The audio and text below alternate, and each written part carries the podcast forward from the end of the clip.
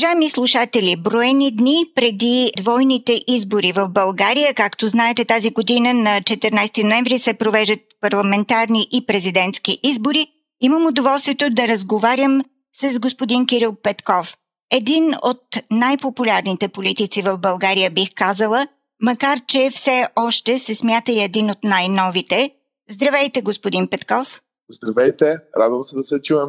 Първо искам да ви благодаря, че в тези напрегнати дни, буквално броени дни до изборите, пътувайки из България, срещайки се с толкова много хора, вие намерихте време да отделите внимание и на българите в Австралия и в Нова Зеландия. Аз имам доста приятели, между другото, в Нова Зеландия и в Австралия. Имам няколко човека, които познавам, така че се радвам да поговорим.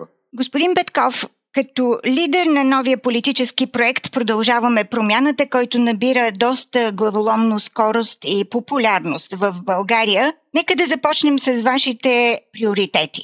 Може ли да изброите един, два или три основни приоритета, с които вие бихте започнали промяната, ако политически проект Продължаваме промяната участва в бъдещото българско правителство? Първото и най-основно, за което говорим във всяка страница на нашата програма, е нулева корупция. Моята баба казваше, рибата мирише от главата.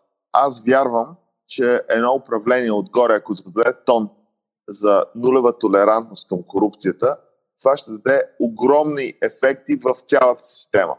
Като се започне здравеопазване, ще имаме средства от здравната каса в момента харчи 5 милиарда и 600 милиона. Ако не изтичат 2 милиарда от нея в погрешни пътеки и погрешни начини, и ако не трябва да плащаме 90 хиляди лева на месец заплата на директор на болница, здравеопазването има голям шанс да се подобри много. Ако направим една сериозна инфраструктурна програма, така че да имаме всъщност два или три тунела под Стара планина, да има довършен хемос, да бъде направена връзката Ботевград, Браца, Видин, да има мост при Силистра, да има пет моста също на Дунава.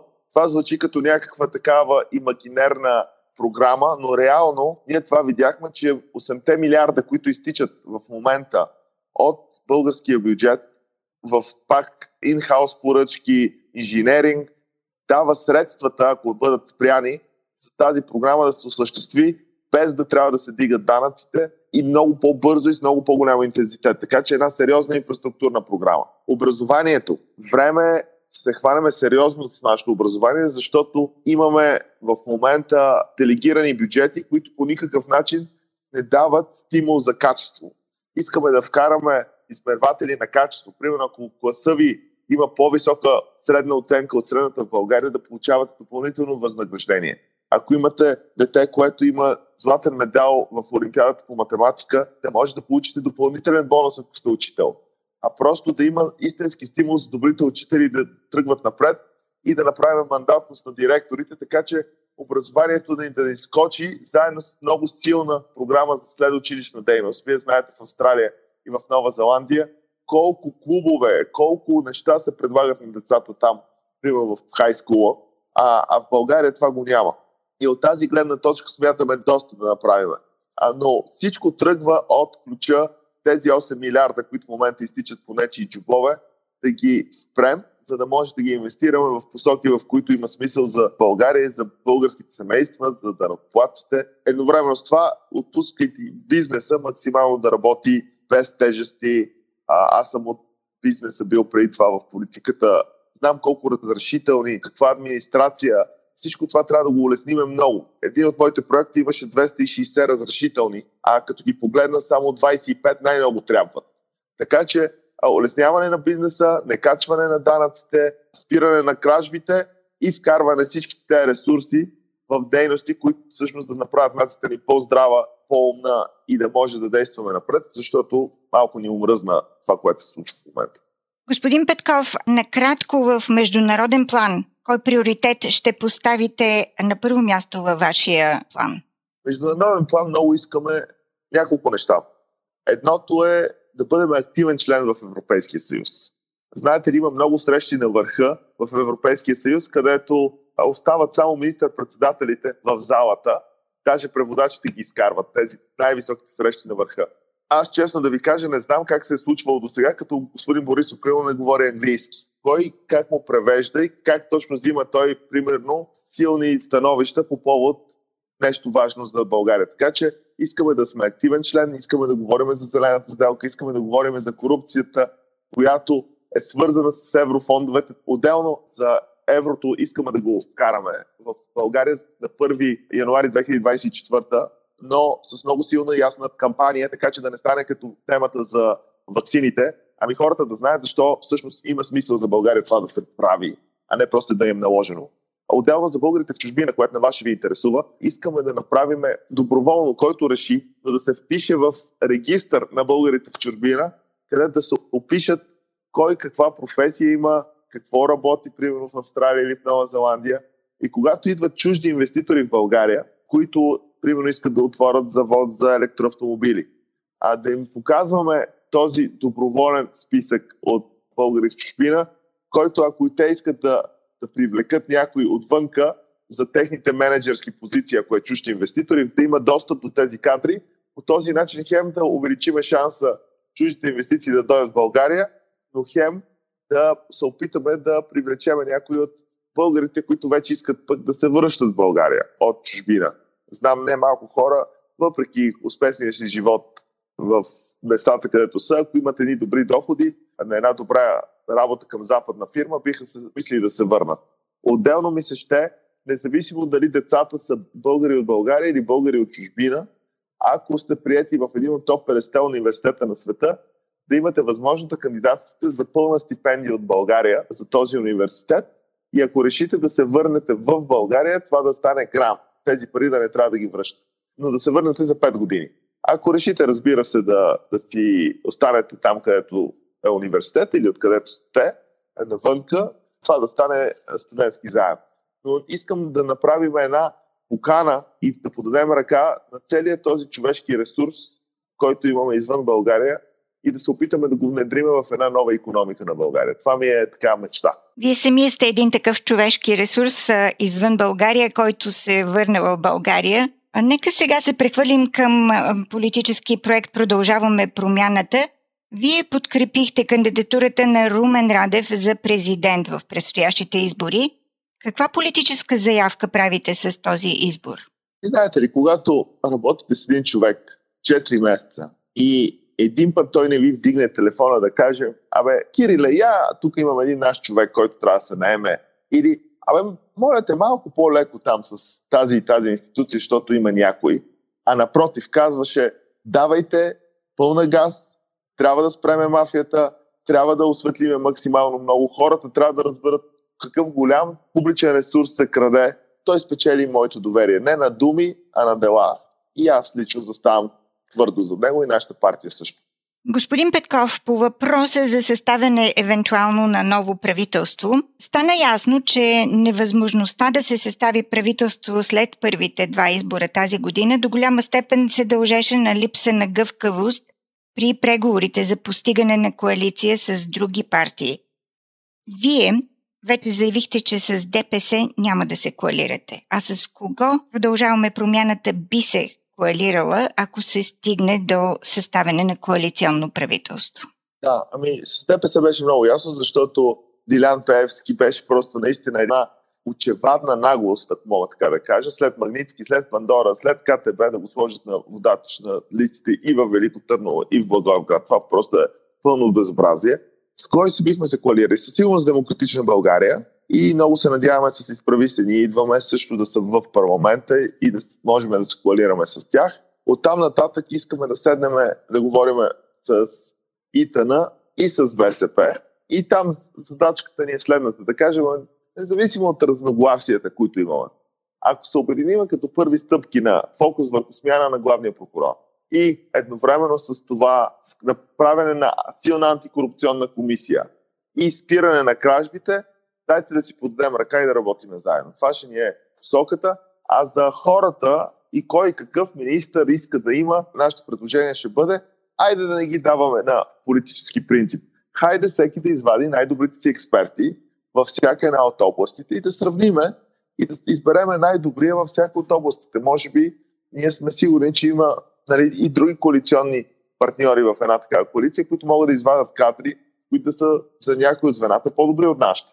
И, и обратното. Така че тук е въпрос да изберем най-знаещите и можещите за определена позиция, а не да ги свърляме на политически принцип, независимо от капацитета. И все пак, готови ли сте да съставите правителство на всяка цена? Не, всяка цена със сигурност не. Представете си, ако кажат, не искаме да сменяме главния прокурор, много си го харесваме и това с антикорупционната комисия, хайде да го забавим по-назад във времето и между другото да дигнем данъците. Ето това е примерно една комбинация, която не бихме приели такъв коалиционен партньор, въпреки че ще ни трябват примерно техните гласове. Така че много отгъвкави, много отворени, без его, без индивидуални позиции, изисквания. Въпрос на капацитет, но не на всяка цена. Няма такова нещо при нас като на всяка цена. Много бихме се радвали, на България много е нужно истинско правителство. А как бихте реагирали, ако не влезете в състава на следващото правителство?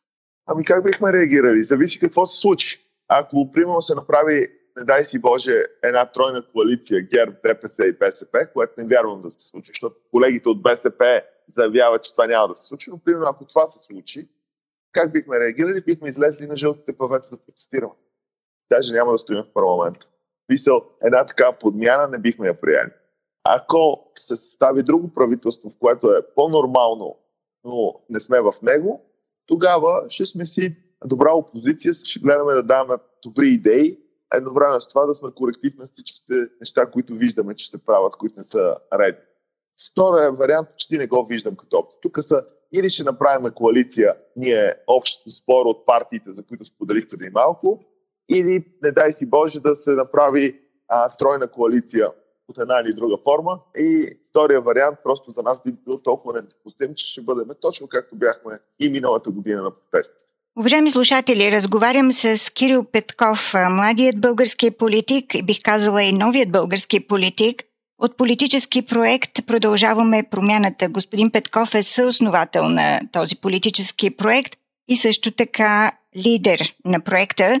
Намираме ви, господин Петков, в автобуса последните дни преди изборите в България, автобуса, с който пътувате из страната. Къде точно сте тръгнали днес? Днес сме се запътили към Кюстендил, а вчера се върнахме от Видин, Враца, София и днес заминаваме всъщност надолу. Кюстендил може би ще минем и през Перник. Само, че Перник най-вероятно ще направим и специално посещение утре. Аз ви се обаждам от Мелбърн, предполагам, знаете. Е, Мелбърн е един от е, градовете в света, който постави рекорд по време на пандемията с COVID-19 на брой дни в локдаун, и то много сериозен локдаун.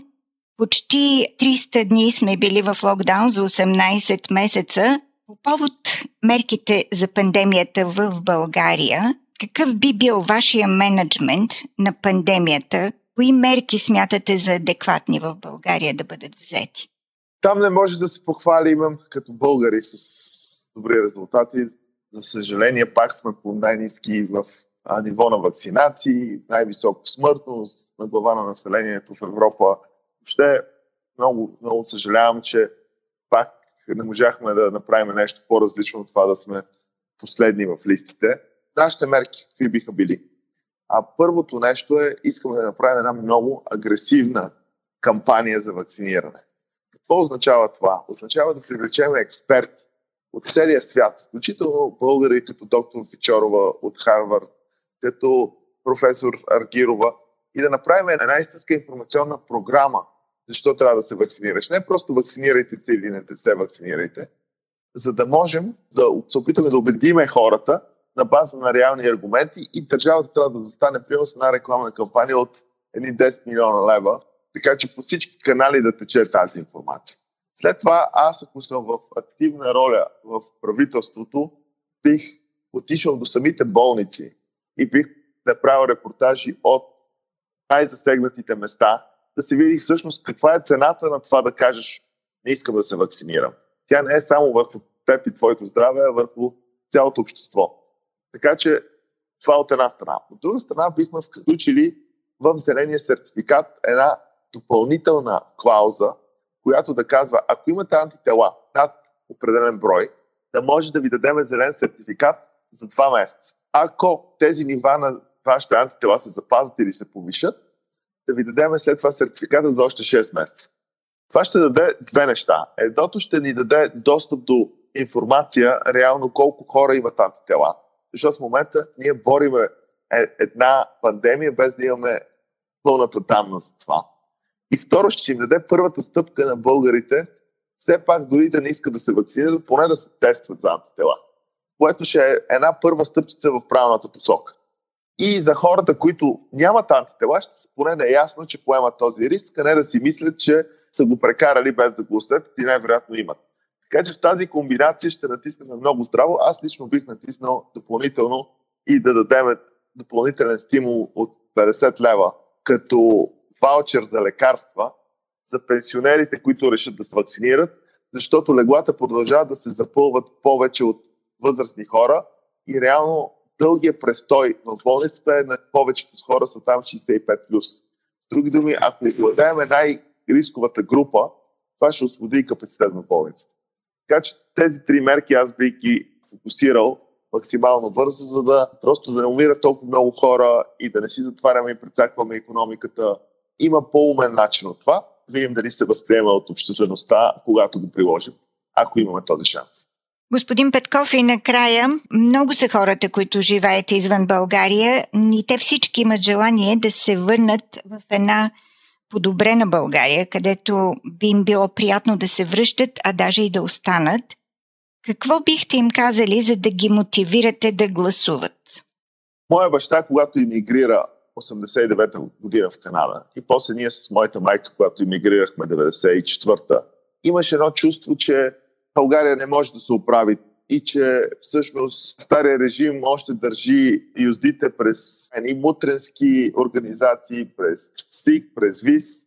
През годините имахме малко проблясъци на напредък, влизане в Европейския съюз, но реално това, което ние виждаме е, че политическите инвеститори, и инвеститори тук казвам в кавички, много от тях не са се променили. Те инвестират в едни политически партии, чакат един резултат, след това те да победат и да превърнат обществения ресурс.